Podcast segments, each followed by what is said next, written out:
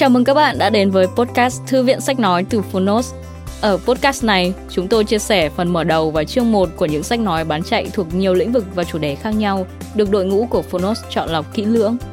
Mong là thông qua podcast, các bạn sẽ tìm thấy những quyển sách phù hợp cho bản thân, kiến thức hữu ích cũng như những nguồn cảm hứng cho đời sống tinh thần và sự nghiệp.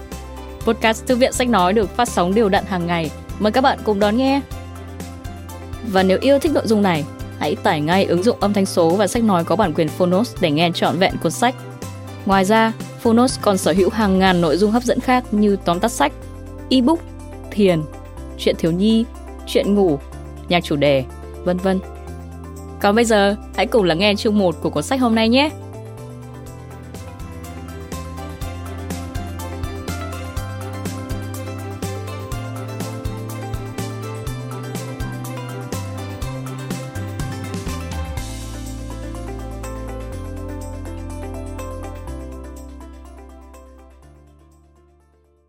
Bạn đang nghe từ Phonos. Nhân loại, một lịch sử tràn đầy hy vọng. New York Times bestseller. Tác giả Rutger Bregman. Người dịch Nguyễn Xuân Hồng. Độc quyền tại Phonos. Phiên bản sách nói được chuyển thể từ sách in theo hợp tác bản quyền giữa Phonos với công ty cổ phần văn hóa và giáo dục Tân Việt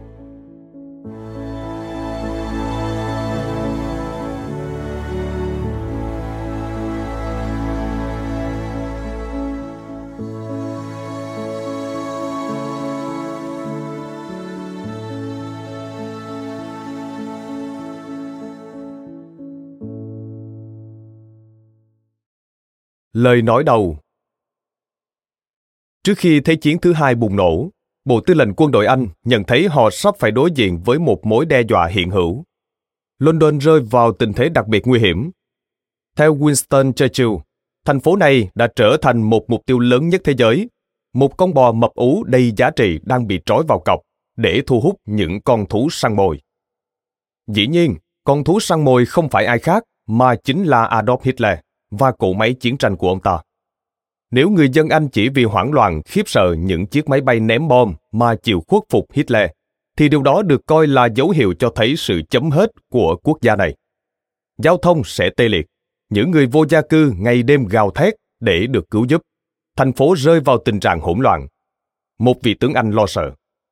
Hàng triệu dân thường không chịu nổi sự căng thẳng chiến sự. Ngay đến cả quân đội cũng khó có thể triển khai chiến đấu vì bị vướng bận với những đám đông cuồng loạn. Churchill dự đoán có ít nhất 3 đến 4 triệu người dân sẽ tháo chạy khỏi London. Bất kỳ ai nếu muốn hiểu về tất cả nết hư thói xấu từng được con người phóng thích thì chỉ cần đọc cuốn sách Psychology the Fools được viết bởi một trong những học giả có ảnh hưởng nhất ở thời đại của mình, Gustave Le Bon, người Pháp. Hitler cũng đã đọc cuốn sách này từ đầu đến cuối. Mussolini, Stalin, Churchill và Roosevelt cũng vậy. Cuốn sách của Le Bon cung cấp cho độc giả chi tiết về cách mọi người phản ứng trước khủng hoảng. Ngay gần phần mở đầu, ông viết, con người đã tụt xuống vài bậc trên chiếc thang văn minh. Khi hoảng loạn và bạo lực nổ ra, con người chúng ta sẽ lộ ra bản chất thật của mình. Ngày 19 tháng 10 năm 1939, Hitler trình bày tóm tắt kế hoạch tấn công của Đức với các tướng lĩnh. Ông ta nói, Việc không quân Đức tấn công không khoan nhượng chính là nhằm thẳng vào ý chí kháng cự của dân Anh. Cuộc tấn công này có thể và sẽ được thực hiện ở một thời điểm nhất định. Tại Anh, mọi người đều nghe rõ chiếc đồng hồ đang nhích từng tiếng tích tắc. Kế hoạch đào một mạng lưới hầm trú ẩn dưới lòng đất tại London được đưa ra, nhưng cuối cùng lại bị gạt bỏ do những lo ngại rằng dân chúng vốn đang sợ hãi đến mức tê liệt sẽ chẳng bao giờ dám ra khỏi hầm nữa. Vào phút chót, một vài bệnh viện tâm thần đã được sơ tán ra khỏi thành phố để chuẩn bị đón những bệnh nhân đầu tiên. Và rồi mọi việc bắt đầu. Ngày 7 tháng 9 năm 1940, 348 máy bay ném bom của Đức đã tấn công vào eo biển nước Anh. Hôm đó, thời tiết khá đẹp, vì vậy mà nhiều người dân ở London đã ra khỏi nhà. Và khi còi báo động vang lên lúc 4 giờ 43 phút chiều, mọi ánh mắt đều hướng lên bầu trời. Những ngày tháng 9 đó sẽ đi vào lịch sử như là ngày thứ bảy đen tối, và những gì diễn ra tiếp theo đó được đặt tên là chiến dịch Blitz. Trong 9 tháng ròng, London phải hứng chịu hơn 80.000 quả bom. Toàn bộ các khu dân cư bị xóa sổ. Một triệu tòa nhà ở thủ đô đã bị hư hại hoặc bị phá hủy. Hơn 40.000 người dân Anh thiệt mạng. Vậy người dân Anh đã phản ứng thế nào trong cuộc chiến đó? Điều gì đã xảy ra khi đất nước này bị ném bom hàng tháng liền? Người dân có bị kích động không? Liệu họ có hành xử như những tên côn đồ không? Hãy để tôi bắt đầu bằng lời kể của một nhân chứng sống, một bác sĩ tâm thần người Canada. Tháng 10 năm 1940, bác sĩ John McCady đã lái xe đến khu đông nam London để thăm một khu dân cư nghèo, nơi bị tấn công vô cùng ác liệt. Tất cả những gì còn sót lại trên mặt đất là loang lổ những hố bom và các tòa nhà đổ nát. Nếu có một nơi được gọi là địa ngục thì chắc chắn chính là vùng đất này. Vậy, vị bác sĩ này đã thấy gì vào thời điểm sau khi còi báo động có máy bay không kích vang lên? Những cậu bé tiếp tục chơi trên vỉa hè. Người mua bán vẫn đang mãi mặc cả. Viên cảnh sát giao thông điều tiết phương tiện trong sự chán nản và uể oải. Còn những người đi xe đạp bất chấp tính mạng và coi thường luật giao thông. Theo như tôi quan sát được, thì chẳng một ai buồn ngó lên trời. Thực tế, nếu chỉ ra một đặc điểm chung trong tất cả những ghi chép về những ngày diễn ra chiến dịch Blitz, thì đó là những mô tả về không khí thanh bình đến kỳ lạ bao trùm khắp London. Một nhà báo Mỹ đã phỏng vấn cặp vợ chồng người Anh trong căn bếp của họ. Ông thắc mắc rằng tại sao họ có thể ngồi bình thản thưởng trà ngay cả khi các ô cửa đang rung lên bần bật vì những trận ném bom. Họ không sợ chăng? Nhà báo rất muốn biết. Và câu trả lời mà ông nhận được là Ôi không, nỗi sợ thì giúp được gì cho chúng tôi cơ chứ? Rõ ràng, Hitler đã quên tính đến một điều, những tinh hoa của người Anh. Bình thản, thích hai hước châm biếm, như cách các chủ cửa hàng đã treo những tấm biển phía trước cơ ngơi đổ nát của mình. Mở cửa rộng hơn bình thường. Hay người chủ quán rượu vẫn quảng cáo bằng tấm biển hiệu dừng trên đống đổ nát. Cửa sổ của chúng tôi đã vỡ, nhưng rượu của chúng tôi rất tuyệt. Mời vào và thưởng thức. Nói thêm, rượu, nguyên bản tiếng Anh có chơi chữ spirit, vừa mang nghĩa rượu mạnh, vừa mang nghĩa cảm xúc tâm trạng. Quay lại nội dung chính. Người Anh đã chịu đựng các cuộc không kích của Đức giống hệt như cách họ vẫn làm với các chuyến tàu trễ. Bực tức, chắc chắn là vậy. Nhưng xét cho cùng, họ vẫn chịu đựng được.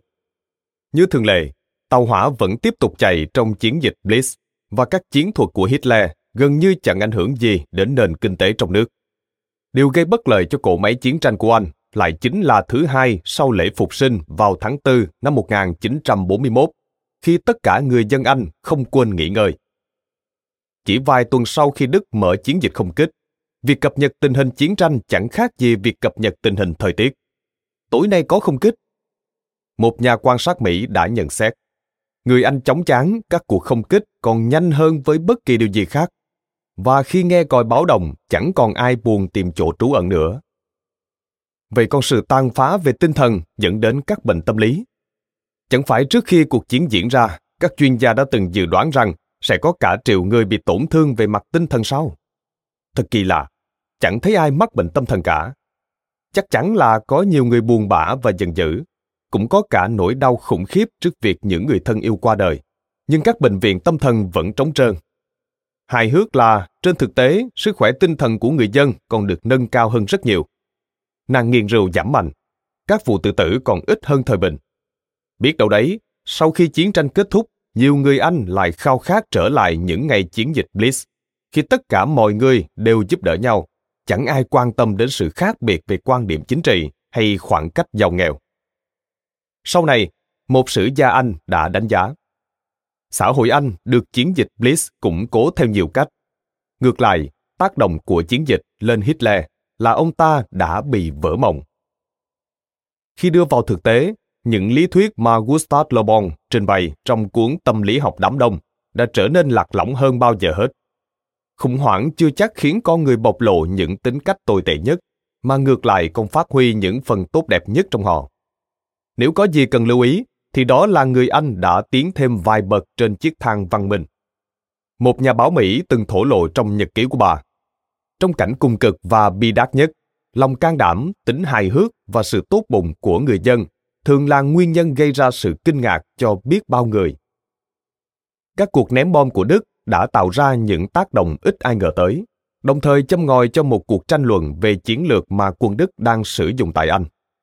Khi không quân hoàng gia chuẩn bị triển khai biệt đội oanh kích nhằm đánh lại kẻ thù, vấn đề được đặt ra là làm thế nào để đạt được hiệu quả một cách tốt nhất.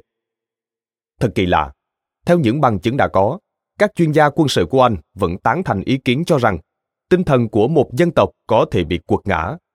Bằng bom đạn ư? Đúng, nhưng nó không thể áp dụng cho người Anh, bởi đây là một quốc gia tự cho mình là thượng đẳng. Không một dân tộc nào trên hành tinh này có thể sánh được với sự điềm tĩnh, dũng cảm, cùng sức chịu đựng ngoan cường như họ. Chắc chắn không phải người dân Đức, vì họ ở trong tình trạng thiếu tính tinh thần. Đồng nghĩa với việc họ sẽ không thể chịu đựng nổi một phần tư số bom đạn mà người Anh hứng chịu. Trong số những người tán thành quan điểm này, có một người bạn thân thiết của Churchill là Frederick Lindemann, còn được biết đến với tên gọi Tử tước Churchill. Một bức ảnh hiếm hoi chụp Lindemann đã cho thấy ông là một người cao lớn, tay cầm cây gậy ba ton, đội mũ quả dưa cùng vẻ mặt lãnh đạm. Trong một cuộc tranh luận gay gắt về chiến lược trên không, Lindemann đã kiên quyết cho rằng cần phải ném bom mọi công trình. Cũng như Gustave Le Bon, ông có cái nhìn không mấy sáng sủa về phẩm chất của những người dân thường, coi họ rất hèn nhát và dễ hoảng loạn. Để chứng minh cho luận điểm của mình, Lindemann cử một nhóm bác sĩ tâm thần tới Birmingham và Hull, hai thành phố bị quân Đức ném bom ác liệt nhất. Họ phỏng vấn hàng trăm đàn ông, phụ nữ và trẻ em bị mất nhà cửa sau chiến dịch Blitz, tìm hiểu những chi tiết nhỏ nhất, thậm chí là cả số lượng rượu bia đã uống và thuốc aspirin mua ở các hiệu thuốc. Vài tháng sau, nhóm nghiên cứu đó đã báo cáo về cho Lindemann. Kết luận được in bằng chữ to ngoài bìa là không có dấu hiệu nào cho thấy nhuệ khí suy sụp. Vậy, Frederick Linneman làm gì với kết quả rõ như ban ngày này? Ông phớt lờ nó. Linneman quả quyết rằng ném bom chiến lược mới là ván cược ăn chắc, và không ai thay đổi được quan điểm này của ông. Trong bản ghi nhớ mà Lindemann gửi cho Churchill, ông đã trình bày điều hoàn toàn trái ngược về kết quả của cuộc điều tra. Kết luận của cuộc điều tra cho thấy rằng việc phá hủy nhà cửa đã gây ra mối nguy hiểm rất lớn, làm ảnh hưởng đến tinh thần của người dân. Dường như mọi người đã bận lòng về điều đó hơn là việc bạn bè, thậm chí người thân của họ bị giết hại. Ở Hồ, những dấu hiệu về sự căng thẳng hiển hiện một cách rõ ràng, dù chỉ có một phần mười những ngôi nhà bị phá hủy. Theo những con số trên, chúng ta có thể tấn công cả 58 đô thị chính của Đức như cách Đức đã làm với chúng ta. Chắc hẳn điều này có thể bẻ gãy tinh thần của người Đức. Vậy là chấm dứt cuộc tranh luận về việc ném bom có ảnh hưởng đến cuộc sống của người dân hay không? Và toàn bộ diễn biến về sau, theo lời một sử gia đã mô tả rằng nó bốc lên thứ mùi đặc trưng của một cuộc săn phù thủy. Các nhà khoa học có lương tâm vốn phản đối chiến thuật nhắm vào dân thường Đức thì đều bị lên án là những kẻ hèn nhát, thậm chí là kẻ phản bội. Trong khi đó, những người chủ trương ủng hộ việc ném bom thì cảm thấy kẻ thù đáng bị giáng một đòn mạnh hơn nữa. Khi Churchill đưa ra tín hiệu tấn công, toàn nước Đức trở thành địa ngục. Và sau khi vụ đánh bom kết thúc, người ta thống kê rằng con số thương vong tại Đức cao gấp 10 lần con số thương vong trong toàn bộ chiến dịch Blitz tại Anh. Chỉ trong một đêm, tại Preston, có nhiều đàn ông, phụ nữ và trẻ em bị thiệt mạng hơn là trong cả chiến dịch tại London. Hơn một nửa các thị trấn và thành phố của Đức bị phá hủy. Đất nước này trở thành một đống gạch vùng khổng lồ âm ỉ cháy. Suốt thời gian đó, chỉ một lực lượng nhỏ của không quân đồng minh tấn công các mục tiêu chiến lược như các nhà máy và cầu cống. Cho đến tận những tháng cuối cùng, Churchill vẫn tin rằng cách duy nhất để giành được chiến thắng là thả bom vào những nhóm dân thường thì mới bẻ gãy được tinh thần dân tộc của Đức. Trong tháng 1 năm 1944, một bản ghi nhớ của không lực hoàng gia đã hài lòng xác nhận. Chúng ta càng ném bom, hiệu quả càng cao. Ngài Thủ tướng đã nhấn mạnh bằng cách gạch chân các từ này bằng cây bút đỏ nổi tiếng của mình. Vậy các cuộc ném bom có thực sự mang lại hiệu quả hay không? Tôi sẽ lại bắt đầu với bản ghi chép của một chuyên gia tâm thần đáng kính. Giữa tháng 5 và tháng 7 năm 1945, bác sĩ Friedrich Banzer phỏng vấn gần 100 người Đức có nhà cửa bị phá hủy. Một người đã trả lời rằng, sau cuộc ném bom, tôi thực sự cảm thấy tràn đầy sinh lực và châm một điếu xì gà. Như vậy có thể thấy, tâm trạng chung của mọi người sau cuộc thả bom là đầy hưng phấn, giống như bên thắng cuộc trong trận chiến này vậy. Không hề có bất kỳ một dấu hiệu nào cho thấy người dân đang hoảng loạn. Ngược lại, ở những nơi vừa hứng chịu bom đạn, người dân còn cảm thấy nhẹ nhõm. Panzer ghi lại. Những người hàng xóm đã giúp đỡ nhau. Nếu xem xét mức độ khắc nghiệt và thời gian căng thẳng tâm lý vừa qua, thì thái độ chung là ổn định và tự chủ. Các bản tin của tờ Zisserheidin vốn theo sát chân những người Đức đã phát thảo một bức tranh tương tự. Sau các cuộc tấn công, mọi người giúp đỡ nhau. Họ kéo các nạn nhân ra khỏi đống đổ nát và dập tắt các đám cháy. Các thành viên của tổ chức thanh niên Hitler hối hả chăm lo cho những người vô gia cư và những người bị thương. Một chủ tiệm tạp hóa còn đùa giỡn treo một tấm biển trước cửa hiệu của mình. Ở đây bán bơ thảm hòa. Ổn thôi, dường như người Anh hài hước hơn người Đức thì phải. Không lâu sau khi quân Đức đầu hàng vào tháng 5 năm 1945, một nhóm các nhà kinh tế học thuộc phe đồng minh đã tới thăm quốc gia bài trận, đồng thời được Bộ Quốc phòng Hoa Kỳ giao nhiệm vụ nghiên cứu những tác động mà các vụ ném bom đã gây ra. Chủ yếu là người Mỹ muốn biết liệu chiến thuật này có phải là phương án tốt nhất để giành được chiến thắng hay không. Những phát hiện của các nhà khoa học rất rõ ràng. Các cuộc ném bom vào người dân đã cho thấy chiến thuật này đã thất bại. Thực tế, chúng dường như có vẻ củng cố nền kinh tế thời chiến của Đức, qua đó giúp họ kéo dài cuộc chiến. Sau khi so sánh số liệu giữa hai năm 1940 và 1944, các nhà nghiên cứu nhận thấy rằng việc sản xuất xe tăng tại Đức đã tăng lên gấp 9 lần, còn số máy bay chiến đấu tăng 14 lần. Một nhóm các nhà kinh tế học người Anh cũng đã đưa ra kết luận tương tự. Tại 21 thị trấn và thành phố bị tàn phá mà họ điều tra, hoạt động sản xuất đã tăng nhanh hơn cả khu vực có nhóm kiểm soát gồm 14 thành phố không bị ném bom. Một nhà kinh tế học người Mỹ đã nhận xét. Chúng tôi nhận thấy rằng chúng tôi đã thực hiện một tính toán sai lầm, nhưng có lẽ là sai lầm thú vị nhất trong cuộc chiến này. Điều khiến tôi cảm thấy thích thú nhất về toàn bộ vấn đề đáng tiếc này là tất cả những nhân vật chính đều rơi vào cùng một cái bẫy. Hitler và Churchill, Roosevelt và Lindemann tất cả những người đó đều đồng ý với tuyên bố của nhà tâm lý học Gustave Le Bon rằng trạng thái văn minh của chúng ta mới chỉ tồn tại ở lớp vỏ mỏng bên ngoài thôi. Mọi người đều tin chắc rằng các cuộc không kích sẽ thổi bay lớp vỏ mỏng manh này. Nhưng càng ném bom thì nó lại càng trở nên dày dặn hơn. Có vẻ như nó không hề mỏng chút nào. Nói đúng hơn, đó là một lớp da chai sần. Rủi thay, các chuyên gia quân sự đã không kịp nhận thức đầy đủ về vấn đề này. 25 năm sau, quân lực Hoa Kỳ đã trút xuống Việt Nam số lượng bom nhiều gấp 3 lần những gì họ trút xuống trong toàn Thế chiến thứ hai. Lần này Mỹ đã thất bại ở quy mô còn lớn hơn trước. Thậm chí, ngay cả khi bằng chứng hiển hiện trước mắt chúng ta, thì chúng ta vẫn cứ tìm cách phủ nhận nó. Cho tới hôm nay, nhiều người vẫn tin rằng sự kiên cường mà người dân Anh thể hiện trong suốt chiến dịch Blitz được cho là phẩm chất rất riêng của dân Anh. Nhưng nó không phải là phẩm chất của riêng người Anh, nó là tính phổ quát của toàn nhân loại. Chương 1 Chủ nghĩa duy thực mới.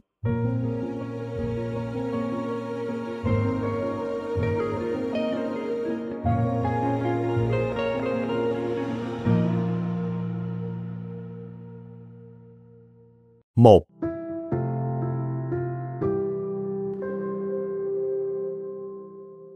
Đây là cuốn sách thể hiện ý tưởng tiến bộ. Một ý tưởng đã khiến bao nhà cai trị phải lo lắng. Một ý tưởng không ngừng bị các tôn giáo và hệ tư tưởng phủ nhận, vù dập, bị giới truyền thông phớt lờ và bị gạch bỏ khỏi các biên niên sử của loài người. Đó cũng là ý tưởng được rất nhiều ngành khoa học chứng minh và công nhận. Một ý tưởng được toàn bộ quá trình tiến hóa chứng minh và vẫn luôn hiện hữu trong cuộc sống thường ngày một ý tưởng nằm tầng căn trong bản chất con người, tới mức nó không được chú ý và bị bỏ qua giả như chúng ta đủ can đảm xem xét ý tưởng đó một cách nghiêm túc, thì biết đâu đấy, nó lại là nguyên nhân khơi mào cho một cuộc cách mạng vĩ đại hay lật nhào xã hội thì sao bởi một khi bạn thực sự hiểu được ý nghĩa của nó, thì nó sẽ trở thành thứ vũ khí sắc bén, bẻ cong mọi tư tưởng, khiến bạn không bao giờ còn nhìn nhận thế giới như nó vốn là. Vậy ý tưởng đó là gì? Đó là hầu hết mọi người trong sâu thẳm đều rất lương thiện. Tôi không biết có ai giải thích luận điểm này tốt hơn Tom Postmes, giáo sư môn tâm lý học xã hội tại Đại học Groningen ở Hà Lan. Suốt nhiều năm, ông luôn hỏi sinh viên cùng một câu hỏi. Hãy tưởng tượng một chiếc máy bay gặp trục trặc và phải hạ cánh khẩn cấp. Trong khoang tràn ngập khói và mọi hành khách đều nhận ra họ phải nhanh chóng thoát khỏi đó. Vậy trong hai trường hợp dưới đây, trường hợp nào sẽ xảy ra? Tại hành tinh A, những hành khách quay sang người bên cạnh mình để hỏi xem họ có ổn không. Trẻ em, người già, người khuyết tật và những phụ nữ mang thai được ưu tiên giải cứu trước. Thậm chí, người ta sẵn sàng hy sinh mạng sống của mình, nhường cơ hội cho những người hoàn toàn xa lạ. Tại hành tinh B, mạnh ai nấy chạy, mọi người rơi vào trạng thái hoảng loạn. Người ta xô đẩy và chen lấn. Trẻ em, người già và những người khuyết tật bị những người khác dẫm đạp. Câu hỏi đặt ra là, chúng ta sống trên hành tinh nào? Sau đó, giáo sư Postmes nói, có khoảng 97% số người đã trả lời tôi rằng chúng ta đang sống tại hành tinh B. Tuy nhiên, điều bất ngờ là thực tế trong hầu hết mọi trường hợp, chúng ta lại sống trên hành tinh A. Cho dù bạn có đặt câu hỏi này cho những người thuộc tầng lớp hay đảng phái nào cũng vậy, cánh tả hay cánh hữu, giàu hay nghèo, ít học hay uyên bác, hầu như mọi người đều đưa ra nhận định sai lầm. Postmes nói thêm, họ đều không biết, tân sinh viên, sinh viên năm ba hay năm cuối đều không trả lời đúng. Thậm chí ngay cả những giáo sư hay những người thuộc đội ứng phó tình huống khẩn cấp cũng không thể trả lời được. Và nguyên nhân không phải vì thiếu những nghiên cứu về vấn đề này, bởi chúng ta đã có sẵn mọi thông tin cần thiết từ thời Thế chiến thứ hai. Thậm chí, ngay cả những thảm họa nghiêm trọng nhất trong lịch sử cũng đã diễn ra trên hành tinh A. Chẳng hạn như vụ chìm tàu Titanic. Nếu xem phim, hẳn là bạn đã nghĩ mọi người đều mù quáng vì hoảng loạn, trừ nhóm tứ tấu đàn dây. Trên thực tế, việc sơ tán hành khách khi con tàu gặp nạn được thực hiện một cách rất trật tự và hiệu quả. Một nhân chứng từng ở trên tàu vào thời khắc sinh tử đã kể lại rằng không hề có dấu hiệu cho thấy mọi người đang hoảng loạn hay bị kích động mạnh. Không hề có bất kỳ tiếng gào thét nào cả, nhất là không có chuyện mạnh ai nấy chạy. Hoặc chúng ta có thể xem lại vụ tấn công khủng bố ngày 11 tháng 9 năm 2001. Khi Trung tâm Thương mại Thế giới bị tấn công, hàng nghìn người vẫn bình tĩnh đi xuống lối thoát hiểm, mặc dù họ biết sinh mạng mình đang ngàn cân treo sợi tóc, nhưng họ vẫn dành lối ưu tiên cho lính cứu hỏa và những người bị thương. Một người sống sót đã kể lại rằng, thực tế là mọi người vẫn nói, không, không, bạn hãy đi trước đi. Tôi không thể tin nổi, trong tình thế cấp bách đó mà mọi người vẫn nhường nhau. Không, không, không, bạn hãy đi trước đi. Đó quả là điều phi thường một lầm tưởng tồn tại bền vững lâu nay rằng bản chất con người vốn ích kỷ, hung hăng và dễ hoảng loạn. Đó là những điều mà nhà sinh vật học người Hà Lan Franz de Waal gọi là lý thuyết vỏ ngoài. Lý thuyết này cho rằng văn minh chỉ là một lớp vỏ ngoài mỏng manh, dễ biến mất trước sự khiêu khích dù nhỏ nhặt nhất. Trở trêu thầy, thực tế lại chứng minh điều ngược lại. Chính khi khốn cùng nhất, bom rơi đạn lạc hoặc thiên tai ập đến, con người lại trở về với bản ngã vốn rất đội tốt đẹp của mình. Ngày 29 tháng 8 năm 2005, cơn bão Katrina đã đổ bộ và tàn phá bang New Orleans. Những đoàn đê chắn lũ bị vỡ đã khiến 80% nhà cửa trong khu vực bị ngập và làm ít nhất 1.836 người thiệt mạng. Đó là một trong những trận bão gây hậu quả kinh hoàng nhất lịch sử Hoa Kỳ. Trong suốt tuần sau khi cơn bão đi qua, báo chí ngập tràn những bài viết về các vụ cưỡng bức và nổ súng khắp New Orleans. Những báo cáo rợn người về hoạt động của các băng nhóm tội phạm, các vụ cướp bóc, hay vụ một tay súng bắn tỉa ngắm vào những chiếc trực thăng cứu nạn. Bên trong công trình Superdome được dùng làm nhà tránh bão, khoảng 25.000 người chen chúc nhau, không điện, không nước.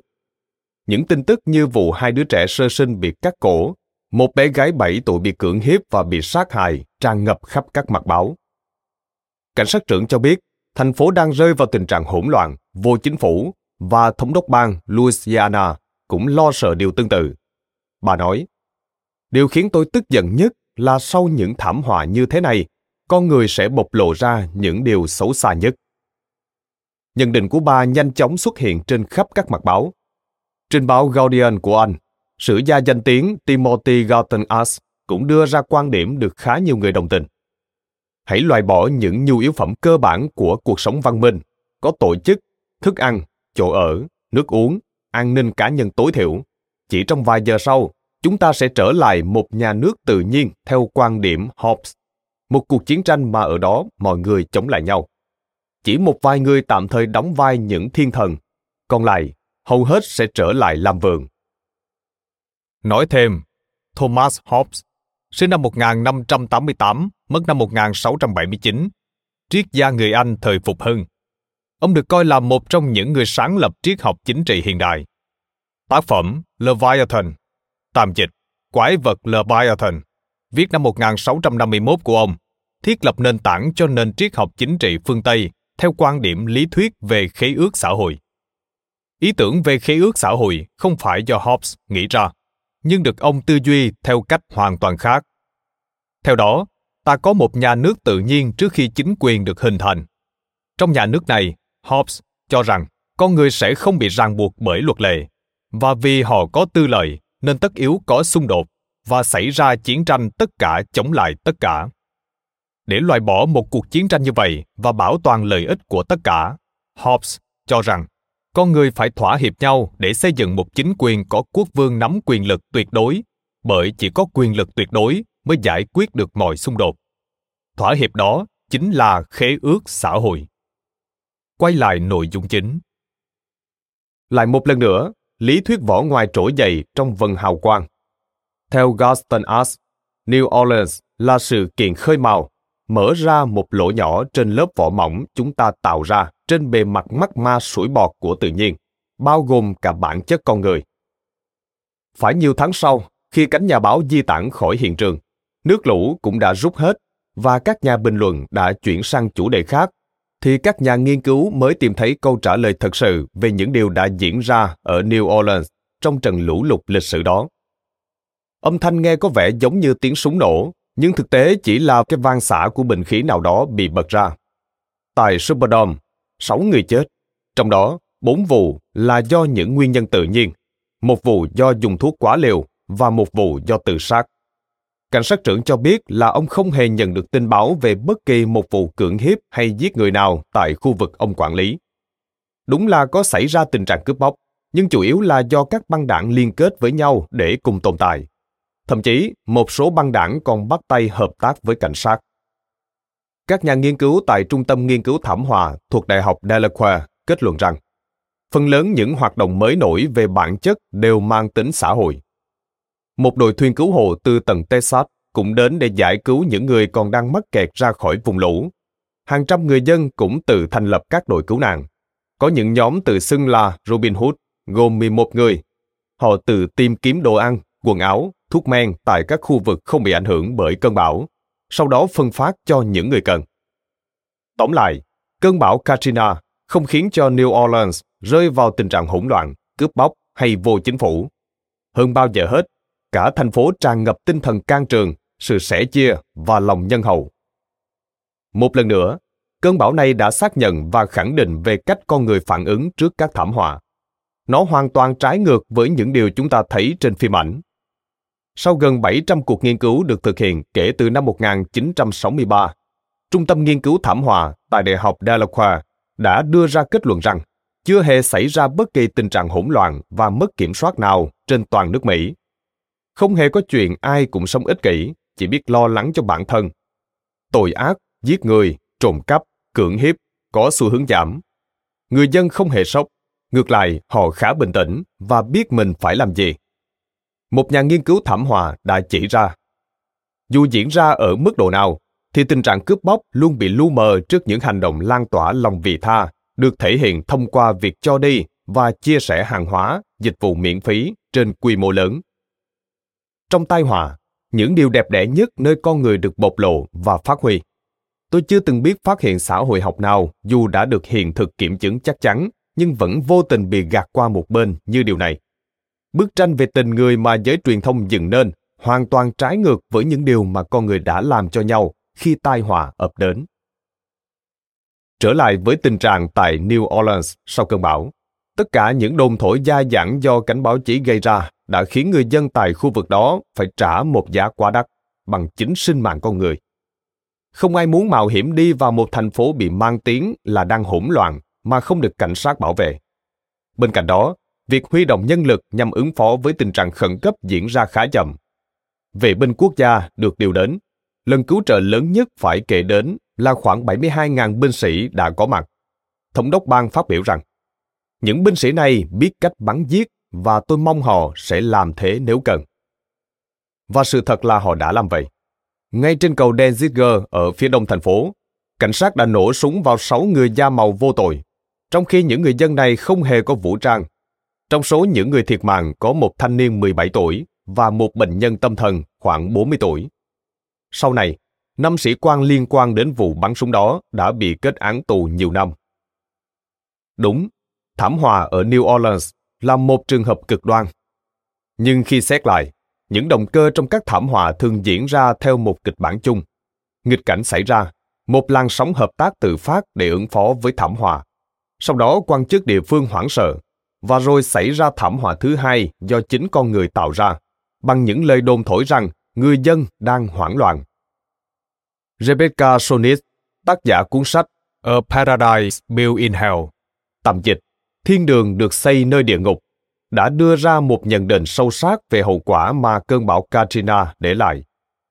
Điều khiến tôi ấn tượng nhất là sự hoảng loạn của giới tinh hoa, những người có quyền lực, những người biểu lộ toàn bộ nhân tính trong hình ảnh của chính họ. Các nhà độc tài và những kẻ chuyên quyền, các thống đốc và tướng lĩnh, tất cả bọn họ đều viện đến sức mạnh bạo lực để ngăn chặn các kịch bản mà họ tự vẽ ra trong đầu, với giả định rằng một anh chàng trô bình thường nào đó bị những tư lợi chế ngự và bủa vây giống họ. 2.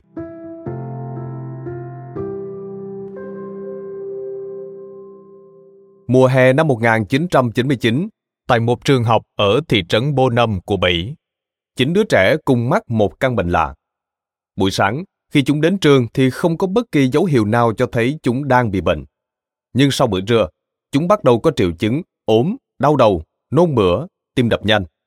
Khi tìm hiểu nguyên nhân, điều duy nhất các giáo viên nghĩ đến là thức uống Coca-Cola mà chính đứa trẻ đã uống trong giờ giải lao. Chẳng mất nhiều thời gian để giới báo chí hóng được câu chuyện. Tại trụ sở chính của Coca-Cola, điện thoại đổ chuông dồn dập. Ngay trong tối đó, công ty đã ra thông cáo báo chí với nội dung sẽ thu hồi tất cả sản phẩm của họ trên toàn nước Mỹ một phát ngôn viên của Coca-Cola đã lên tiếng. Chúng tôi đang tích cực điều tra nguyên nhân và hy vọng trong thời gian sớm nhất đưa ra câu trả lời xác đáng cho khách hàng của chúng tôi. Nhưng quá muộn, các triệu chứng mà chính em học sinh đó gặp phải đã nhanh chóng lan ra khắp nước Mỹ, thậm chí còn vượt qua biên giới và lan sang cả Pháp. Những đứa trẻ nhợt nhạt, mềm oặt nằm trên xe cấp cứu. Chỉ trong vài ngày, sự nghi ngờ còn đổ dồn lên mọi sản phẩm Coca-Cola như Fanta, Sprite, Nestle, Aquarius. Tất cả các sản phẩm này bỗng chốc trở thành mối nguy hại cho mọi trẻ em. Sự cố Coca-Cola đã gây ra cuộc khủng hoảng tài chính tồi tệ nhất trong lịch sử 107 năm kể từ khi thành lập công ty. Buộc họ phải thu hồi 17 triệu thùng đồ uống ở Bỉ và tiêu hủy tất cả số hàng lưu kho. Tổn thất lên đến hơn 200 triệu đô la. Chỉ vài tuần sau, các chuyên gia về độc tố đã có trong tay bản kết quả điều tra. Họ đã tìm thấy gì sau khi thực hiện các xét nghiệm lon coca? Kỳ lạ là chẳng có gì cả. Không có thuốc trừ sâu, không mầm bệnh, không kim loại nặng, không một yếu tố gây ngộ độc nào. Vậy còn kết quả xét nghiệm các mẫu máu và nước tiểu từ hàng trăm bệnh nhân thì sao? Cũng chẳng có gì, mọi chỉ số đều bình thường. Các bác sĩ xét nghiệm không thể tìm thấy bất kỳ tác nhân gây bệnh nào đã gây ra các triệu chứng khiến hơn một nghìn đứa trẻ phải nhập viện. Một nhà nghiên cứu đã trả lời rằng, không nghi ngờ gì cả, những trẻ đó thực sự bị bệnh, nhưng không phải vì chúng đã uống coca. Sự cố Coca-Cola khiến chúng ta liên tưởng đến một câu hỏi triết học lâu đời. Chân lý là gì? Có những điều luôn đúng trong mọi trường hợp cho dù bạn có tin hay không.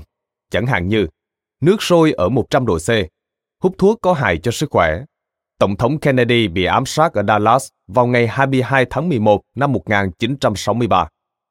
Tuy nhiên, bên cạnh những điều hiển nhiên đúng, lại có một số điều có khả năng trở thành hiện thực nếu chúng ta tin những điều đó là đúng. Niềm tin của chúng ta được các nhà xã hội học gọi là lời tiên tri từ ứng nghiệm. Nghĩa là nếu bạn dự đoán một ngân hàng sẽ phá sản và điều đó đủ sức thuyết phục nhiều người đóng tài khoản của họ lại, thì khi đó chắc chắn ngân hàng này sẽ phá sản. Hoặc hãy xem tác dụng của hiệu ứng giả dược. Nếu bác sĩ đưa cho bạn một viên thuốc giả và nói nó sẽ giúp bạn khỏi bệnh, thì có khả năng bạn sẽ thấy sức khỏe của mình dần trở nên tốt hơn. Lời trấn an càng ấn tượng thì cơ hội khỏi bệnh càng lớn. Nhìn chung, việc tiêm chích có hiệu quả hơn việc uống thuốc. Thậm chí vào thời xưa, việc chích máu cũng có tác dụng chữa bệnh. Không phải vì y học thời Trung Cổ quá hiệu nghiệm, mà vì người ta tin rằng những thủ thuật y học quyết liệt ắt hẳn phải có tác dụng. Và cách trấn an bệnh nhân mạnh mẽ nhất là gì? Phẫu thuật. Bác sĩ khoác lên người chiếc áo blue trắng, thực hiện gây mê và trở ra, tự thưởng cho mình một tách cà phê. Khi bệnh nhân tỉnh lại, bác sĩ phẫu thuật liền thông báo là ca mổ rất thành công. Một nghiên cứu do tạp chí British Medical Journal thực hiện đã so sánh hiệu quả giữa quy trình phẫu thuật thực tế với việc phẫu thuật giả cho những bệnh như đau lưng và ở nóng và đưa ra kết luận rằng các giải pháp trấn an cũng thật sự phát huy tác dụng với 3 phần tư số trường hợp và tới một nửa là có hiệu nghiệm giống như làm thật. Nhưng nó cũng có tác dụng theo cách khác. Chẳng hạn bạn uống một viên thuốc giả và nghĩ rằng nó khiến mình bị bệnh. Kết quả là bạn có khả năng bị bệnh đúng như những gì bạn nghĩ. Bác sĩ cảnh báo bệnh nhân rằng loại thuốc họ sử dụng sẽ gây ra tác dụng phụ và họ sẽ thấy mình mắc những triệu chứng đó. Hiệu ứng phản dược vẫn chưa được kiểm chứng hay nghiên cứu chính thức, bởi để thực hiện những thí nghiệm này còn phải xét đến khía cạnh đạo đức nghề y khi thuyết phục những người khỏe mạnh tin rằng họ bị bệnh. Dù sao thì mọi bằng chứng đều chỉ ra rằng hiệu ứng phản dược có thể rất mạnh mẽ. Đó cũng là kết luận của giới quan chức y tế Bỉ đưa ra trong vụ Coca-Cola năm 1999. Có thể một hoặc hai lon coca mà những đứa trẻ ở Bonham uống thực sự có vấn đề. Ai dám khẳng định chứ? Nhưng với hàng trăm chai coca khác, thì hẳn các nhà khoa học phải biết rõ nó thực sự có vấn đề hay không. Họ hiểu rằng vấn đề nằm ở chỗ hàng trăm đứa trẻ trên khắp đất nước đã bị lây nhiễm chứng bệnh tâm lý đám đông. Nói đơn giản hơn là những đứa trẻ đó đã tưởng tượng ra nó. Còn chưa kể đến những nạn nhân giả vờ mắc bệnh. Hơn một nghìn trẻ em Mỹ thực sự bị nôn mửa, phát sốt và chóng mặt. Vậy mới thấy nếu niềm tin của bạn vào một điều gì đó đủ lớn, thì điều đó sẽ trở thành sự thật. Nếu có một bài học cần rút ra từ hiệu ứng phản dược, thì đó là các ý tưởng không đơn thuần chỉ là các ý tưởng. Chúng ta là những gì chúng ta tin. Chúng ta sẽ tìm thấy những gì chúng ta muốn tìm và những gì chúng ta dự đoán sẽ trở thành hiện thực. Đến đây, có lẽ bạn đã hiểu điều tôi muốn nói. Nếu chúng ta nhìn nhân tính bằng nhãn quan u ám, thì cũng tương tự như hiệu ứng phản dược. Nếu chúng ta tin rằng mọi người không đáng tin, thì chúng ta sẽ dùng chính cách đó đối xử với người khác, thậm chí còn gây tổn thương cho tất cả mọi người. Một vài ý tưởng có sức mạnh định hình thế giới, chẳng hạn như quan điểm của chúng ta về người khác vì cuối cùng bạn sẽ nhận được điều đúng như những gì bạn kỳ vọng. Nếu chúng ta muốn giải quyết những thách thức lớn của thời đại, biến đổi khí hậu, mất niềm tin nơi con người, tôi nghĩ điều trước tiên chúng ta cần làm là nuôi dưỡng những quan điểm tốt về bản chất con người. Để độc giả được rõ, tôi muốn khẳng định rằng cuốn sách này không phải là một bài thuyết giáo về tính bản thiện của con người. Rõ ràng, chúng ta không phải là những thiên thần. Chúng ta là những sinh vật phức tạp có những mặt tốt và cả những mặt không tốt. Vấn đề là chúng ta đang hướng tới mặt nào. Luận điểm của tôi chỉ đơn giản là chúng ta về bản chất như những đứa trẻ sống trên một hòn đảo hoang. Khi chiến tranh nổ ra hay thiên tai ập đến có thiên hướng mạnh mẽ hướng về mặt tốt mặt lương thiện của mình. Bằng những lập luận hết sức khoa học, tôi sẽ chứng minh quan điểm tích cực về bản chất con người thực tế là như thế nào. Tôi cũng tin thực tế còn có thể trở nên tốt hơn những gì tôi nghĩ nếu tất cả chúng ta bắt đầu tin như vậy. Tôi từng đọc một truyền ngụ ngôn, nó khá thú vị, đồng thời chứa đựng một chân lý vô cùng đơn giản nhưng lại hết sức sâu sắc. Một ông già nói với cháu mình rằng, Trong lòng ông đang diễn ra một trận chiến kịch liệt giữa hai con sói. Một con sói độc ác, giận dữ, tham lam, ghen ghét, ngạo mạn và hèn nhát.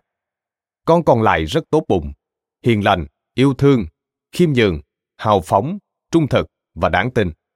Hai con sói này cũng đang tranh đấu bên trong cháu và bên trong tất cả mọi người. Cậu bé liền hỏi lại, vậy con sói nào sẽ thắng ạ? À? Ông già mỉm cười trả lời, con nào mà cháu nuôi dưỡng và chăm sóc thì con đó sẽ thắng. 3.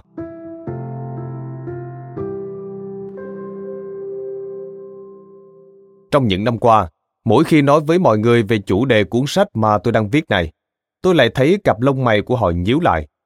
Đó là dấu hiệu cho thấy sự không tin tưởng. Một nhà xuất bản tại Đức đã thẳng thừng từ chối xuất bản cuốn sách này. Tổng biên tập của nhà xuất bản đó đã nói rằng bà không tin nhân chi sơ tính bản thiện. Một thành viên trong giới tri thức tại Paris từng quả quyết với tôi rằng người Pháp cần đến bàn tay cứng rắn của chính phủ. Và khi tôi đến Hoa Kỳ sau cuộc bầu cử tổng thống diễn ra vào năm 2016, bất kỳ ai tại bất kỳ nơi nào tôi gặp đều hỏi rằng có phải đầu óc tôi đang có vấn đề không. Phần lớn mọi người đều tự tế ư. Đã bao giờ tôi xem TV chưa? Cách đây không lâu, một nghiên cứu do hai nhà tâm lý học của Mỹ thực hiện đã chứng minh rằng con người bướng bỉnh và cố chấp ra sao khi một mực khăng khăng tin rằng bản chất con người là ích kỷ. Hai nhà nghiên cứu đã để các đối tượng thí nghiệm xem một vài tình huống về các điều tử tế mà con người đã làm cho nhau. Vậy sau đó những người này đã thấy gì? Về cơ bản, chúng ta được giáo dục để nhìn thấy sự ích kỷ ở khắp mọi nơi. Họ có thể thấy ai đó giúp một người già qua đường không? Họ có thấy, nhưng lại cho rằng đó là một màn kịch được dàn dựng. Họ có thấy ai đó hỗ trợ tiền cho một người vô gia cư không?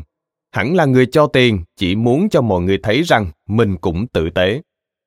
Thậm chí, ngay cả khi hai nhà nghiên cứu cho các đối tượng của họ xem dữ liệu cụ thể về những hành động tốt như người là trả lại ví mà họ nhặt được hay sự thật rằng đại đa số mọi người không dối trá hoặc trộm cắp. Tuy nhiên, kết quả là các đối tượng vẫn không chịu nhìn nhận rằng bản chất con người vốn rất tốt đẹp. Hai nhà tâm lý đã viết các đối tượng vẫn quả quyết rằng những lối hành xử có vẻ vị tha và đầy tính người ấy. Cuối cùng chắc chắn vẫn chỉ là sự ích kỷ mà thôi. Hoài nghi là căn nguyên gây ra mọi chuyện. Người hoài nghi luôn đúng. Khi đọc hoặc nghe đến đây có thể bạn sẽ nghĩ có điều gì đó không đúng chưa bao giờ tôi được giáo dục để có cách nhìn tiêu cực như thế ở nơi tôi sống mọi người rất tin tưởng giúp đỡ nhau thậm chí chẳng nhà nào phải khóa cửa. Bạn đã đúng, rất dễ để nhìn nhận rằng những người sống quanh chúng ta, những người trong gia đình, bạn bè, hàng xóm và đồng nghiệp của chúng ta, họ đều tử tế. Nhưng khi chúng ta vượt ra khỏi phạm vi khu vực mình sống và nhìn ở góc rộng hơn, thì những hoài nghi về sự tử tế của con người sẽ nhanh chóng xâm chiếm chúng ta. Hãy xem lại cuộc khảo sát giá trị thế giới. Một cuộc khảo sát lớn tiến hành từ những năm 1980 bởi một nhóm các nhà khoa học tại gần 100 quốc gia trên thế giới. Trong bản khảo sát có một câu hỏi. Bạn cho rằng mình có thể tin tưởng được hầu hết mọi người, kể cả người lạ, hay bạn cần thận trọng khi tiếp xúc với những người lạ? Những câu trả lời này đáng để chúng ta phải suy ngẫm. Phần lớn mọi người tại các quốc gia đều nghĩ rằng đa số mọi người đều không đáng tin. Thậm chí, ở những nền dân chủ đã hình thành từ lâu như Pháp, Đức, Anh và Hoa Kỳ, đa số dân chúng đều có chung quan điểm đó. Một câu hỏi khiến tôi luôn cảm thấy thú vị đó là tại sao chúng ta lại có quan điểm tiêu cực về con người, trong khi theo bản năng, chúng ta tin tưởng những người trong các cộng đồng gần gũi của mình như làng xóm, họ hàng. Vậy tại sao niềm tin đó lại thay đổi khi áp dụng với tất cả mọi người? Tại sao có rất nhiều điều luật và quy định, nhiều công ty và thiết chế xã hội lại bắt đầu với giả định rằng không thể tin tưởng được mọi người tại sao khoa học đã chứng minh cho chúng ta thấy rằng mọi người đang sống trên hành tinh A, nhưng chúng ta cứ khăng khăng tin mình đang sống trên hành tinh B. Phải chăng là do thiếu giáo dục? Không thể khẳng định điều đó, bởi vì trong cuốn sách này, tôi sẽ giới thiệu rất nhiều nhà trí thức một mực tin và khẳng định rằng loài người là giống loài vô đạo đức. Vậy nguyên nhân là do niềm tin hoặc do thể chế chính trị ư? Không. một số tôn giáo xây dựng đức tin trên nền tảng giáo lý. Con người luôn tội lỗi. Giới tư bản thì cho rằng, bất kể là ai thì cũng đều có động cơ tư lợi. Hay rất nhiều nhà khoa học tự nhiên đã xem con người là một bệnh dịch hủy diệt trái đất. Tuy có hàng nghìn quan điểm về vấn đề bản tính con người, nhưng bản chất con người thì chỉ có một. Điều khiến tôi băn khoăn là tại sao chúng ta lại hình dung con người thật xấu xa? Điều gì khiến chúng ta tin rằng bản chất của chính mình là tồi tệ? Hãy thử hình dung có một loại ma túy mới xuất hiện trên thị trường. Nó rất dễ gây nghiện và hầu như tất cả mọi người đều dính phải nó. Các nhà khoa học nhanh chóng điều tra và chẳng mấy mà họ đã đưa ra kết luận rằng thứ ma túy ấy gây ra những cảm giác, nhận thức sai về rủi ro, lo lắng, tâm trạng trì trệ, trông chờ, khinh thường cũng như thù địch với người khác, và đương nhiên là phê nữa. Bạn có sử dụng thứ ma túy này không? Con cái bạn có thử nó không? Chính phủ có hợp thức hóa nó không? Câu trả lời cho tất cả câu hỏi trên là có. Bởi thứ ma túy tôi đang nói đến là một trong những thứ ma túy phổ biến nhất, lan truyền nhanh nhất trong thời đại chúng ta. Thứ ma túy đó chúng ta vẫn dùng hàng ngày. Không những vậy mà nó còn đảm bảo và phân phối cho con cái chúng ta trên quy mô toàn cầu thứ ma túy đó chính là tin tức. Tôi được dạy để tin rằng tin tức là yếu tố rất tốt và cần thiết cho sự phát triển của con người. Là một công dân, bạn có nghĩa vụ phải đọc báo và xem thời sự. Chúng ta càng biết nhiều tin tức, chúng ta càng hiểu biết và nền dân chủ của chúng ta càng trở nên tốt đẹp hơn. Đây là điều mà nhiều phụ huynh nói với con cái họ. Tuy nhiên, các nhà khoa học lại đưa ra kết luận trái ngược hoàn toàn. Kết quả mà hàng chục nghiên cứu đã chỉ ra là tin tức chính là một mối hiểm họa ảnh hưởng đến sức khỏe tâm thần của con người. Người đầu tiên tiến hành những nghiên cứu trong lĩnh vực này từ những năm 1990 là Charles Gubner, sinh năm 1919, mất năm 2005. Cũng chính ông là người đã tìm ra thuật ngữ hội chứng thế giới trung dung, nhằm miêu tả hiện tượng này đi kèm với các triệu chứng lâm sàng như hoài nghi, yếm thế và bi quan những người theo dõi tin tức thường đồng tình với những tuyên bố. Hầu hết mọi người chỉ quan tâm đến bản thân. Họ tin rằng chúng ta với tư cách là mỗi cá nhân đều bất lực trong việc làm cho thế giới trở nên tốt đẹp hơn. Họ dễ bị căng thẳng và suy nhược hơn. Một vài năm trước người dân tại 30 quốc gia khác nhau đều được hỏi chung một câu hỏi. Bạn nghĩ thế giới đang trở nên tốt đẹp hơn, hay vẫn vậy, hay ngày càng tệ đi?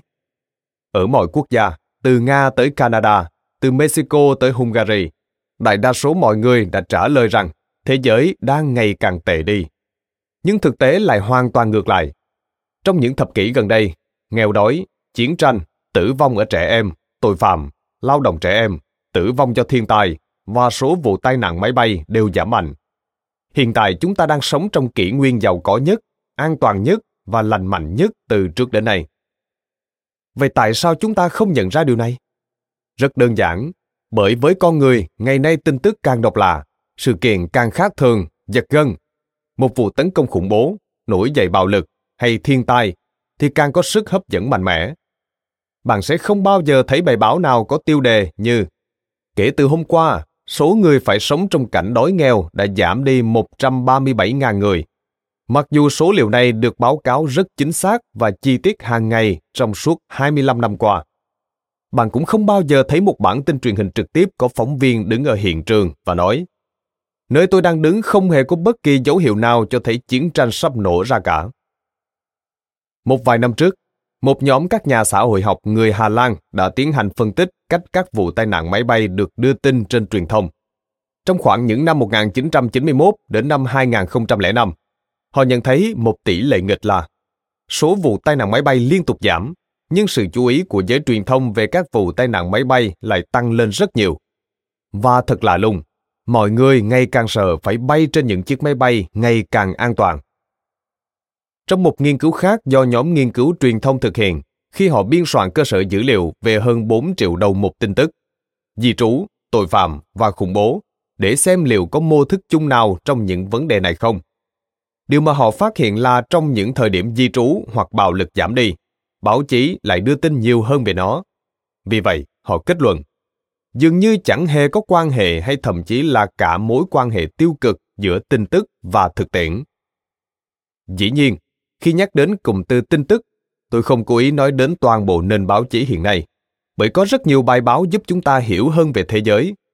Nhưng tin tức, thông tin về các sự kiện bất ngờ và giật gân ngày càng trở nên phổ biến và được nhiều người đón đọc hơn. Tại các nước phương Tây, cứ 10 người trưởng thành thì có đến 8 người tiêu thụ tin tức hàng ngày. Trung bình mỗi ngày chúng ta thường dành ra một giờ để đọc tin tức. Nếu gộp lại, cả đời một người sẽ dành ra khoảng 3 năm chỉ để đọc tin. Tại sao con người lại dễ bị tin tức làm ảnh hưởng và đe dọa? Có hai lý do. Lý do thứ nhất là thiên kiến tiêu cực. Theo thuật ngữ của ngành tâm lý học, chúng ta hướng đến điều xấu nhiều hơn là điều tốt. Quay lại thời săn bắt và hải Lượng nỗi sợ rắn hay nhện mang lại điều tốt gấp trăm lần hiện tại. Việc sợ quá nhiều sẽ không giết chết bạn, nhưng sợ quá ít thì chắc chắn là có đấy. Lý do thứ hai là chúng ta cũng bị đe nặng bởi thiên kiến sẵn có. Nếu chúng ta thường xuyên thấy điều gì đó, chúng ta liền giả định rằng nó khá phổ biến quanh chúng ta. Thực tế, hàng ngày chúng ta tiếp cận một lượng thông tin lớn về các vụ tai nạn máy bay, thảm họa, những vụ bắt cóc trẻ em và những vụ chặt đầu. Các vụ việc này có xu hướng lưu lại trong trí nhớ rất lâu, và điều đó khiến thế giới quan của chúng ta trở nên méo mó, tiêu cực. Như chuyên gia thống kê người Lebanon, Nassim Nicholas Taleb lạnh lùng nói, lý trí của chúng ta không đủ mạnh để miễn nhiễm trước những điều tiêu cực mà báo chí viết ra. Trong kỷ nguyên số, tin tức mà chúng ta tiếp cận ngày càng trở nên cực đoan hơn. Trước đây, các nhà báo không biết nhiều về cá nhân từng độc giả, vậy nên họ viết cho đại chúng. Nhưng hiện tại, những ông trùm đằng sau Facebook, Twitter hay Google lại biết rất rõ từng người một. Họ biết thông tin nào khiến bạn sốc, kinh hãi, thông tin nào khiến bạn phải nhấp chuột. Họ biết cách thu hút sự chú ý của bạn và duy trì nó. Bằng cách đó, họ biết nên phục vụ bằng món ăn nào sẽ sinh lợi cho họ. Những quảng cáo được cá nhân hóa. Những vũ điệu truyền thông cuồng loạn này không khác gì cuộc tấn công trực diện, một cái bạc tai nhắm thẳng vào thế giới trần tục. Phải thành thật nhìn nhận là đời sống cũng như hành động của hầu hết mọi người đã trở nên dễ đoán hơn. Điều này có vẻ tạo ra cảm giác dễ chịu thật đấy, nhưng cũng không kém phần tẻ nhạt. Cho nên trong khi chúng ta thích có những người hàng xóm dễ chịu với cuộc sống tẻ nhạt, và may là hầu hết hàng xóm đều thích hợp, nhưng tẻ nhạt lại không khiến bạn phải giật mình hay thu hút sự chú ý của bạn. Dễ chịu thì nhà sản xuất các chương trình lại không bán được quảng cáo. Và vì thế, thung lũng Silicon tiếp tục cung cấp cho chúng ta tiêu đề nhữ giật gân hơn bao giờ hết. Biết rất rõ như một tiểu thuyết gia Thụy Sĩ từng châm biếm. Tin tức tác động đến trí óc giống như đường với cơ thể. Từ vài năm trước, tôi quyết tâm không xem tin tức hoặc lướt điện thoại trong lúc ăn sáng nữa. Và thay vì lướt mạng xã hội hay đọc báo, tôi sẽ đọc một cuốn sách về lịch sử, tâm lý học hoặc triết học. Tuy nhiên, tôi cũng nhanh chóng nhận ra một điều vô cùng đơn giản. Hầu hết nội dung các cuốn sách cũng là viết về những điều khác thường. Những cuốn sách về lịch sử nằm trong danh sách bán chạy nhất luôn nói về các thảm họa và nghịch cảnh quyền hành và áp bức, về chiến tranh, chiến tranh và chiến tranh. Và nếu một thời kỳ nào đó không có chiến tranh, thì các sử gia sẽ gọi đó là thời kỳ chiến nhàn, giai đoạn giữa các cuộc chiến. Trong các ngành khoa học, quan điểm luôn chiếm thế thượng phong đó là loài người luôn luôn xấu xa. Hãy thử tìm đọc một vài cuốn sách tiêu biểu về bản chất con người, bạn sẽ thấy những tiêu đề như Demonic Mouse, tạm dịch, quỷ dữ, The Selfish Gene, tạm dịch Gen vị kỷ, và The Murderer Next Door, tạm dịch sát nhân nhà hàng xóm. Từ lâu, các nhà sinh vật học đã thừa nhận lý thuyết tiến hóa theo cách u ám nhất. Lý thuyết này cho rằng, cho dù một loài động vật có vẻ làm một điều gì đó tốt đẹp, nhưng cuối cùng vẫn bị coi là ích kỷ. Tình cảm gia đình ư, sẽ bị coi là gia đình trì. Con khỉ chia sẻ một quả chuối, sẽ bị coi là để cho kẻ khác lợi dụng, ăn bám. Một nhà sinh vật học người Mỹ từng mỉa mai. Những hành động thể hiện tính hợp tác lại bị coi là sự pha trộn của chủ nghĩa cơ hội và bóc lột. Hãy xé toạc lớp vỏ người vì tha và bạn sẽ nhìn thấy dòng máu đạo đức giả đang chảy trong họ. Trong lĩnh vực kinh tế học, cái nhìn về con người cũng không sáng sủa hơn là mấy. Các nhà kinh tế định nghĩa chúng ta là con người kinh tế nghĩa là luôn cố gắng vì lợi ích riêng của mình, chẳng khác gì những người máy ích kỷ, đầy toàn tính. Dựa trên quan niệm về bản chất con người này, các nhà kinh tế đã xây lên một thánh đường lý thuyết chắc chắn và đúc kết lại thành hàng chồng giấy tờ dày cộm chỉ để ghi các điều luật quy định. Tuy nhiên, thực tế lại cho thấy chưa một ai từng nghiên cứu xem liệu con người kinh tế có thực sự tồn tại hay không. Mãi cho tới năm 2000, nhà kinh tế học Joseph Henrich và nhóm của ông mới bắt đầu nghiên cứu về vấn đề này. Họ đã thăm 15 cộng đồng tại 12 quốc gia trên năm châu lục. Đối tượng nghiên cứu mà họ chọn bao gồm nông dân, dân du mục và những người săn bắt hải lượm, nhằm tìm kiếm điều mà chúng ta gọi là họ người đã dẫn dắt lý thuyết kinh tế trong hàng thập kỷ. Tuy nhiên, nghiên cứu này đã không đạt được kết quả như mong muốn. Sau mỗi lần như vậy, những điều thu thập được đều chỉ ra rằng con người vốn rất tử tế, rất tốt bụng. Sau khi công bố phát hiện có tầm ảnh hưởng này, Henrich tiếp tục tìm kiếm sinh vật huyền thoại mà rất nhiều nhà kinh tế học dựa vào để phát triển các lý thuyết của mình. Cuối cùng, ông đã tìm thấy con người kinh tế bằng xương bằng thịt. Mặc dù người Homo chưa phải là từ chính xác để chỉ về giống loài này. Ông nhận ra, hóa ra con người kinh tế không phải là con người, mà là loài tinh tinh. Henrich đã ghi lại rằng, các dự đoán thường thấy về mô hình con người kinh tế đã đạt được thành công trong việc dự đoán hành vi của tinh tinh trong những thí nghiệm đơn giản. Cho nên, toàn bộ lý thuyết về con người kinh tế không hề trở nên vô ích, mà chỉ là đã áp dụng nhầm giống loài mà thôi. Tệ hơn nữa là, quan điểm mập mờ về bản chất con người đã tạo ra một hiệu ứng phản dược suốt nhiều thập kỷ. Những năm 1990, giáo sư kinh tế học Robert Frank đã rất băn khoăn rằng không biết việc nhìn nhận loài người cơ bản là ích kỷ sẽ gây ra tác động như thế nào đến sinh viên của mình. Ông giao cho sinh viên một loạt bài tập được thiết kế nhằm đo lường tính cách quảng đại và bao dung của họ. Vậy kết quả thu được từ bài tập này là gì? Đó là càng nghiên cứu kinh tế học lâu thì sinh viên của ông càng trở nên ích kỷ. Chính Frank đã đưa ra kết luận. Chúng ta trở thành những gì mà chúng ta dạy. Học thuyết bản chất con người vốn là ích kỷ đã bén rễ sâu vào suy nghĩ cũng như tư duy của người phương Tây. Những nhà tư tưởng lớn như Thucydides, Augustine, Machiavelli, Hobbes, Luther, Calvin, Burr, Beckham, Nietzsche, Freud và các nhà lập quốc Hoa Kỳ đều có những luận điểm riêng cho lý thuyết về văn minh. Tuy nhiên, tất cả họ đều cho rằng loài người đang sống trên hành tinh B. Quan điểm yếm thế này vốn đã được lưu truyền từ thời Hy Lạp cổ đại. Chúng ta đọc được về nó ở những trước tác của một trong những sử gia đầu tiên, Thucydides, khi ông mô tả cuộc nội chiến nổ ra trên đảo Kosira của Hy Lạp năm 427 trước công nguyên. Ông viết, với những quy ước thông thường của một cuộc sống văn minh bị rối loạn, thì con người với bản chất sẵn sàng phạm lỗi ngay cả ở nơi có luật pháp sẽ kiêu hãnh phô bày bản chất đích thực của mình. Có nghĩa là cách con người hành xử chẳng khác gì những con thú. Một nhãn quan tiêu cực được truyền bá trong Kitô giáo ngay từ những ngày đầu đó là con người sinh ra đã mắc tội, hay còn gọi là tội nguyên tổ. Giáo lý này được rất nhiều vị thánh nổi tiếng rao giảng, chẳng hạn như Thánh Augustine, sinh năm 354, mất năm 430. Trong một tác phẩm của mình, ông đã viết, Không ai hoàn toàn sạch tội cả, cho dù là một đứa trẻ mới sinh. Quan niệm về tội nguyên tổ vẫn phổ biến suốt thời cải cách tôn giáo, khi những người tin lành tách khỏi giáo hội công giáo La Mã. Theo nhà cải cách và nhà thần học John Calvin, thì bản chất của con người không chỉ thiếu và ít điều tốt, mà còn phong phú và sẵn có mọi điều xấu xa, đến mức chúng không thể ở yên một chỗ.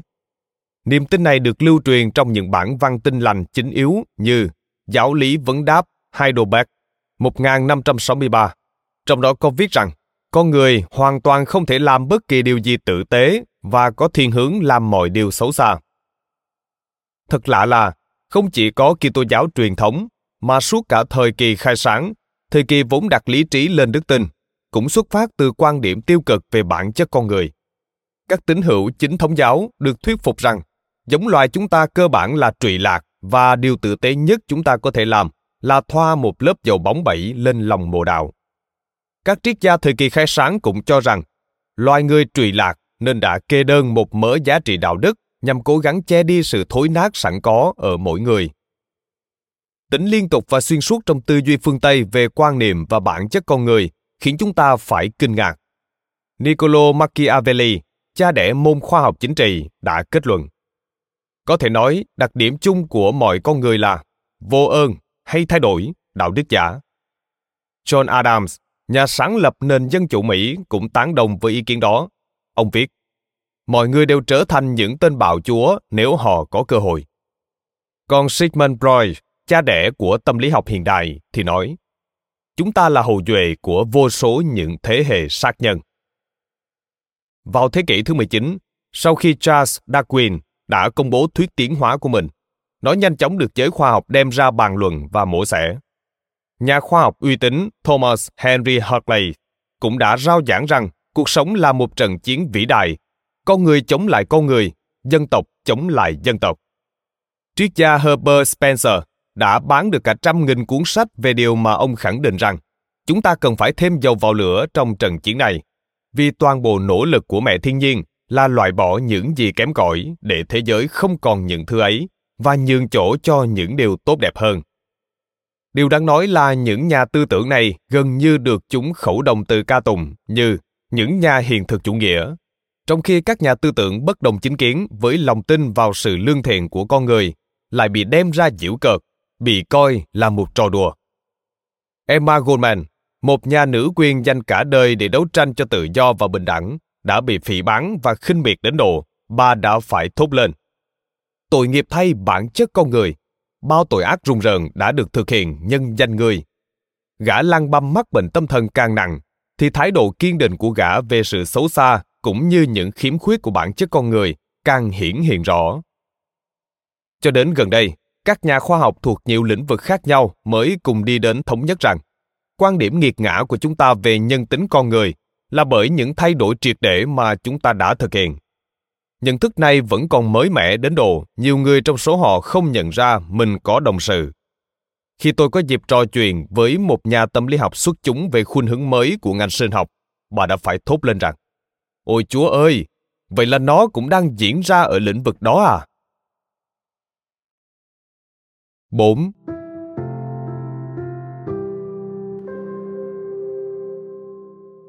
Trước khi trình bày kết quả nghiên cứu của tôi về quan điểm mới về nhân loại, tôi muốn các bạn lưu ý ba điều. Thứ nhất, bên vực thiện tính của con người nghĩa là chống lại Hydra, con quái vật bảy đầu trong thần thoại Hy Lạp mọc thêm hai đầu mỗi khi Hercules chặt đi một cái. Tư tưởng yếm thế cũng tương tự như vậy. Đối với mỗi luận cứ bất tính về bản tính tốt đẹp của con người mà bạn giải quyết, lại có thêm hai luận cứ khác xuất hiện thay thế. Lý thuyết vỏ ngoài giống như một thứ xác sống, liên tục quay lại tấn công chúng ta. Thứ hai, để binh vực và bảo vệ quan điểm về tính bản thiện nơi con người trước những quan điểm trái chiều, cần có chính kiến cũng như lý lẽ sắc bén.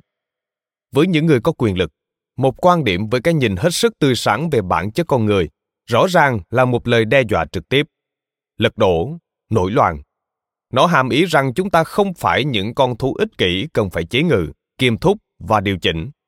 Điều đó đưa ra ngụ ý rằng chúng ta cần một kiểu lãnh đạo khác. Chẳng khác gì một công ty mà đội ngũ nhân viên vốn có động cơ thực chất từ bên trong, không cần đến các nhà quản lý nữa, hay một nền dân chủ với những công dân tần tùy, tốt bụng và không cần đến sự lãnh đạo của các chính trị gia thứ ba, bênh vực tính bản thiện nơi con người, nghĩa là sẵn sàng vượt qua những cơn bão dư luận.